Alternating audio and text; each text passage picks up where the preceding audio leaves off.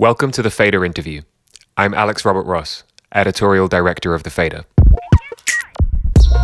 It's been almost a decade since Kero Kero Bonito, the trio of Sarah Midori Perry, Gus Lobban, and Jamie Bullard, released their first single on SoundCloud. They picked up a cult following online in their early years, with fans locking into the band's incisive and almost cartoonish proto hyperpop vision. Since then, they've built a large and committed fan base while imagining new musical and thematic parameters, without veering from their core principles. Their latest EP, Civilization 2, the sequel to 2019's Civilization 1, pulls together ambitious dream pop, analog mythology, and urgent observations on humanity into three of their sharpest songs yet. Ahead of its release, the fader Salvatore Maicki caught up with the band remotely to discuss how the project came together, the thrill of revisiting that early aesthetic to soundtrack the video game Bugsnax, and the challenges of realizing pop potential. Uh, guys, catch me up on the state of KKB. It's been so long. The last time we spoke was in the zone of Bonito Generation, I think, right? And since then, it's been like there was Time and Place in 2018, and then we went on a big tour, and then we released Civilization 1. Then COVID happened, basically. So we're here. So we were kind of like, well, what do we do now? But Civilization 2 has kind of been our, you know, savior project over the last year and a half, more or less. Yeah, I was going to ask, like, how was the last year and a half? How did the pandemic change the routine of the band, if at all? We were quite lucky during the actual 2020 when it comes to opportunities that we were, you know, offered gigs to do and like streams and stuff, you know. So we were on it, but it was a different kind of work to what we had done before, where, you know, we would have just like hung out and really gone at it. It's like very much setting it up in our own front rooms and which is quite different to what we've done before, obviously. Yeah, my room has definitely changed. Before COVID, I would just go back to my room to just sleep, but now I completely changed my room. So there's the art section, there's the recording section, there's the the green screen section. Like I brought the world in my wor- room. I feel like it's hit in two way, two main ways. There's the practical side, which is obviously you know instead of being able to record all together, we had to do it all remotely. And, and Sarah actually basically sorted out her own recording setup. I learned how to record my own vocals, so that's that's the skill gained. Were you guys able to link in person a bit over the past year?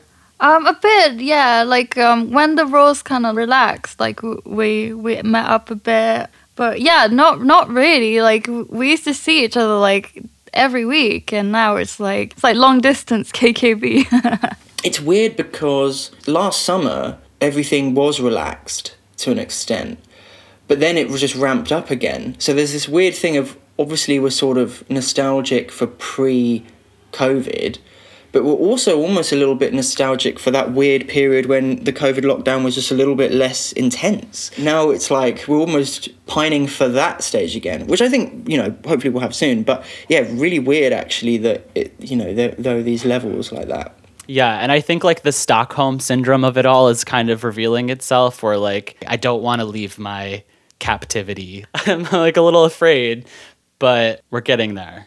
No, that's totally a thing. It's hard to imagine people just kind of going crazy and, you know, if gigs start happening again in a relatively normal way, someone just going to all the gigs that week and being like, yeah, I'm going crazy, so glad to have gigs back. I feel like it'll be more gradual and it'll be like, oh, I've been to my gig, that's that's enough for two weeks. Like I'm going to build myself back up again. And you know, I think people maybe are a little bit apprehensive without even fully realizing it. You know about the next stage, and and even if we could technically, I don't think we will return to our pre-COVID sort of level of socializing straight away. I think we're going to have to bed it in a bit. Definitely. Well, I really appreciate you guys taking a minute out of this COVID era to to talk with me about Civilization 2 cuz I fucking love this EP. I'm so excited about it and I really want to get into that, but first this being part of an as yet numbered anthology, I was wondering what was the genesis point for even exploring civilization in these sort of installments? It all started with Civilization 1, which we did in, we made that sort of uh, around mid 2019 and released it in September 2019. And actually, what that was about, you know, we were still touring off Time and Place, and we felt like, well, you know, let's put out something cool that actually kind of continues some of the concepts and stories of Time and Place, but takes them to a new a new level, right?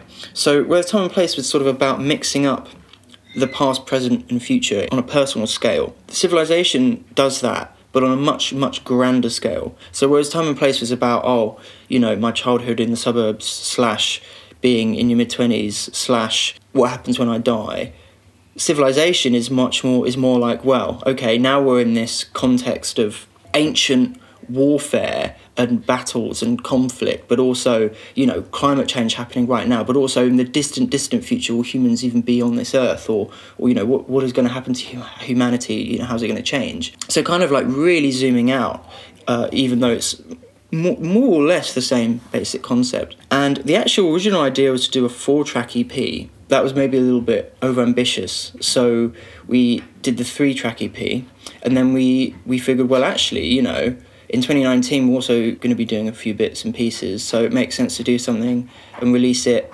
then and, and alongside the shows we're doing in 20 uh, uh sorry 2020 not 2019 um, and of course, we all know what happened there because we were going to uh, go back and do some more American shows and play in Brazil, but then obviously all of that got cancelled. So uh, the EP basically ended up getting delayed.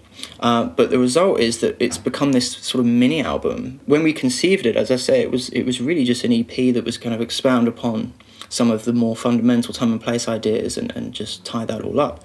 But actually, it's ended up becoming a, an era of KKB in its own right which I think is, is good actually. I mean, I think that the EPs together are a distinct statement and yeah, bring, bring something new to the KKB story. I'm really compelled by how both of these EPs are very absorbent of a lot of conflict that we're all kind of reckoning with right now and sort of answering these questions with an almost primal mindset. I think that's a really interesting a way to tackle these subjects. It feels like almost every release, in a weird way, is trying to get to this sort of very fundamental heart of what it means to be, you know, what it means to be, basically, it, just in a different way. And with this one, I, I think all of the songs on Civilization 1 and 2, they grew from actually very sort of normal or at least very like present ideas. So when the fires come, you know, it's obviously about the wildfires that were sort of very uh, very high profile in around 20 yeah 2018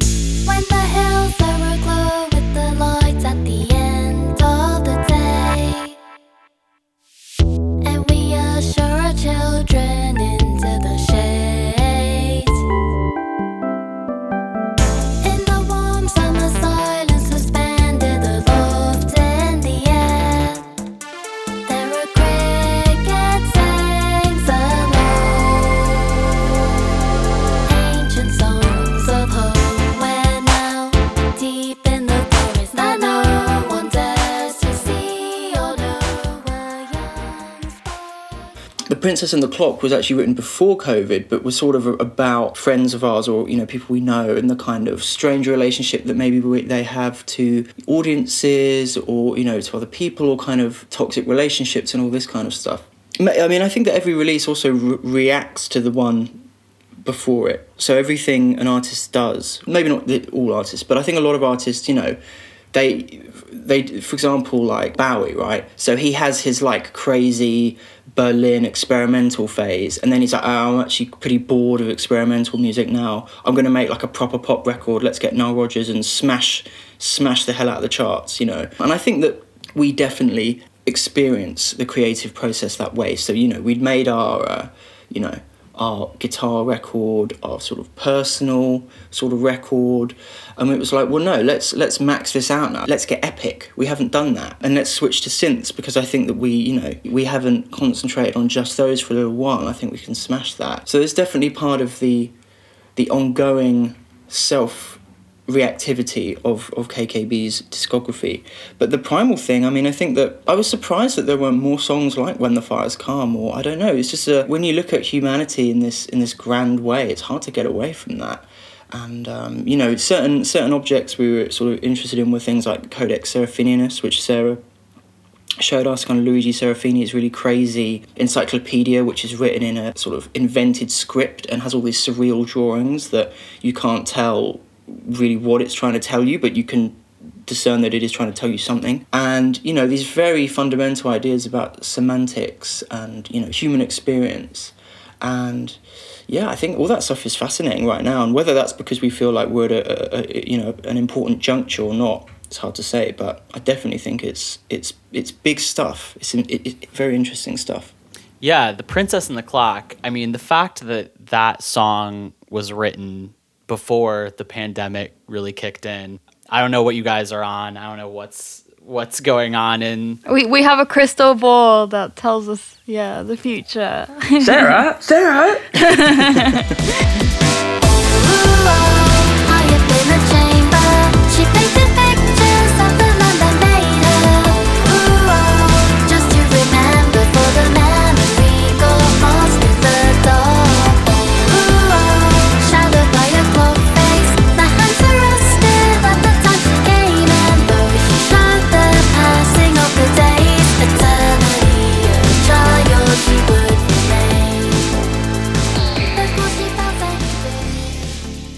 tell me about how that song came together and how you guys kind of pieced together that that fable. The process for that was really interesting. It started with the melodic figure that you hear at the start of the song, the do do do do do do do do do do that thing.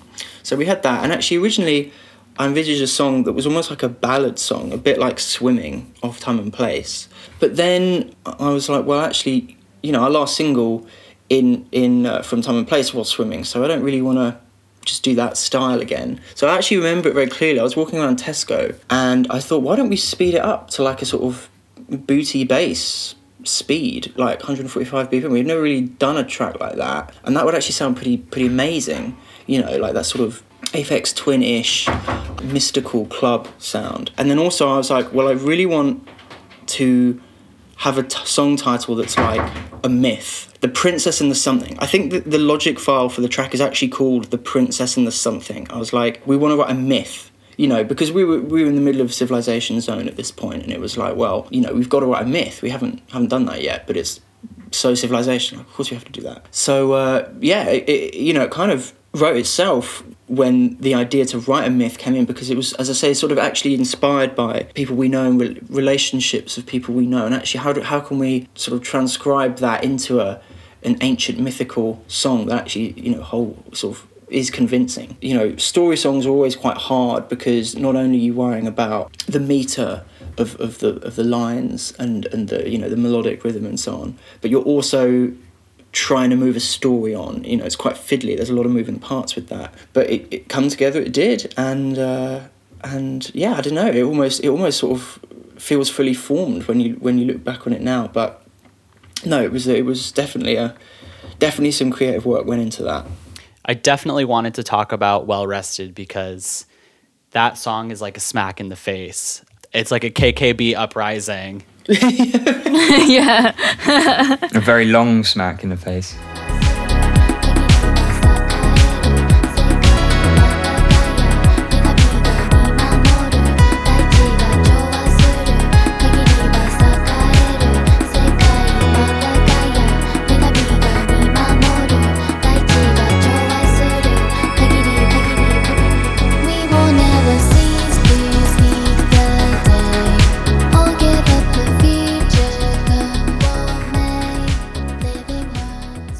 Did that song come together? It just feels like such a turning point for KKB and, and maybe almost your mission in a way. Th- that that also has quite a, a slightly unusual creative uh, gestation. That song. It originally originally started as a very extreme remix of the song "Rest Stop" from Time and Place. Wow. Yeah, this is the scoop. Yeah, because that that song also, you know, maybe more than any other time and place, actually does deal with massive, uh, sort of existential ideas. And you know, there's a there's a drum rhythm in that song, drum machine rhythm in that song in in the second half in the sort of collagey section, and it's a very very slowed down, sort of cheap sounding drum rhythm machine, and the rhythm track of Well Rested is based on that same drum loop, except that it's been sped back up to its original tempo, which was you know 112, like more sort of dance zone. Um, and then the entire rhythm track was was built around that, and then the whole track was just built from that. And it sort of, you know, thematically, it is maybe a bit of a, a uh, follow up to the that the second part of Rest Stop. Sarah, how did you piece together the sort of like manifesto of this track? Because it seems like a little different than how most KKB songs go. Like there's definitely like a call to arms in a way. Yeah, I think it's always related to what we're experiencing as well, and kind of like this, like I don't know, like the future and what what could the future hold, and like how we're living right now. And I think yeah, well, well rested is kind of like um, I don't know, like a vision of the future. and it's it's got a chant as well, right? It's I think one of the few moments where you you uh, well chant, I suppose, in Japanese, right? Yeah, yeah. There's a there's a chant about Mother Gaia, and we need to keep peace with um, like nature and things around us um, to live in harmony. Basically, yeah. I think one thing that inspired the the mood of that track was this. I don't know if this was a phenomenon in in the US, but in sort of 2018, 2019, there was this vague trend of people kind of going on the radio and being like, "Oh, I don't think we should have kids anymore because I think that we're gonna destroy the earth." You know, you just like turn on like BBC News and they'd have someone talking about this. And it almost, I felt like it got really irresponsible. Like it wasn't nuanced at all. It was just like people just talking heads saying like we should we should like stop having children. like it's like whoa whoa whoa like you know what? like let's look at let's look into this a little bit more at least. You know. Yeah. I do want to go back a little bit now that we're in like this civilization discourse. I want to talk about Bugsnax.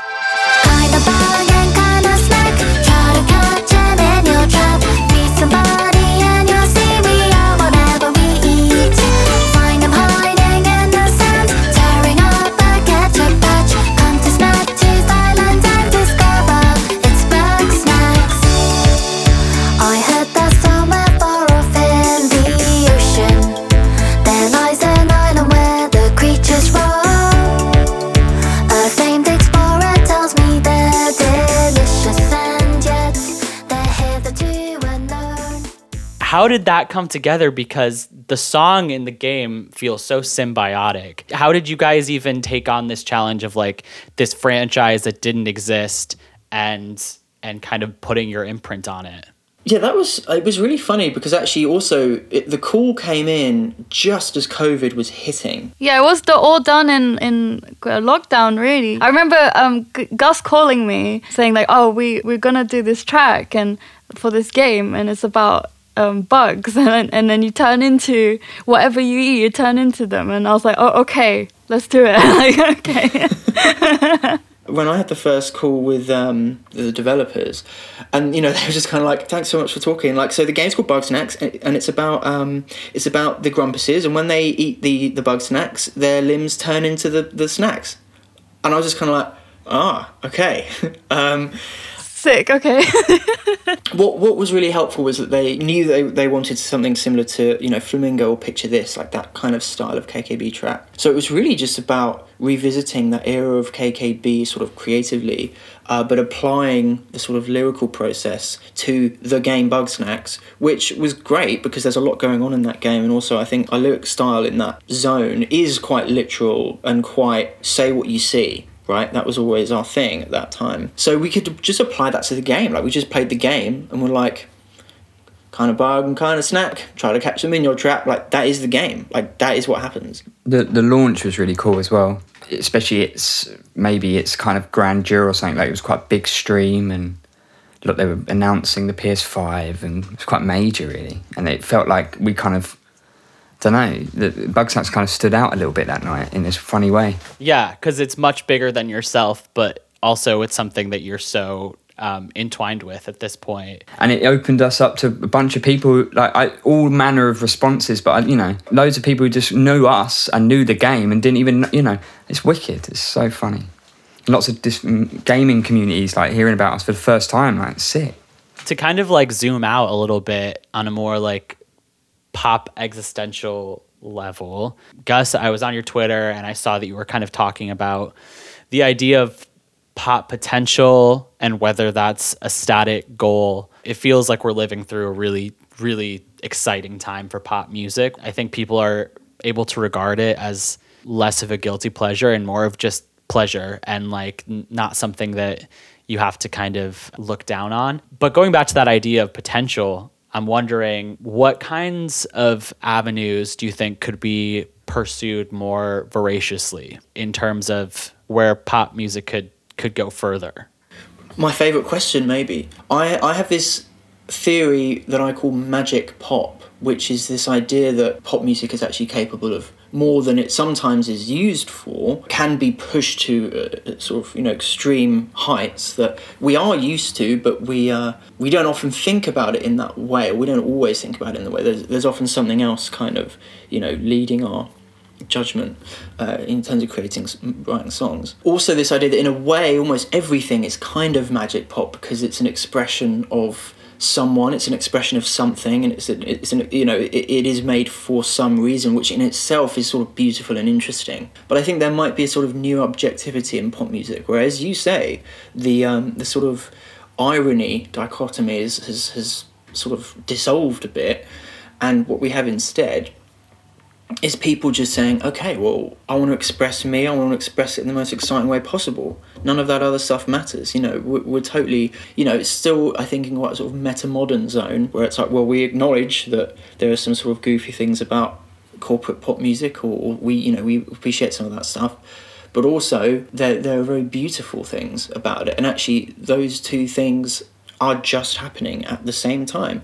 Um, and I think that you know, for example, the, the poptimism movement sort of risks getting hung up on literally just the corporate side of pop music and kind of taking that at face value and not challenging what could be better about that. The best contemporary records take the good things about all the different spheres and, and, and you know zones of music uh, and and form a unique statement that is also you know a, well crafted and and you know beautiful, exciting, danceable statement. And this is definitely a thing where we're working what we're working on as well going forward is just a dream vision of pop music and one that takes the best bits of everything you know techniques and, and, and you know sort of presentation ideas but doesn't get too hung up on the uh, the sort of semantics too much and yeah i mean you know and i think you can see this in as you know a lot of the a lot of the stuff that has gained ground more so over the last couple of years. I mean, you know, even something like 100 gecs, right? I mean, there's a sort of extreme, you know, there's an extreme personality to that music.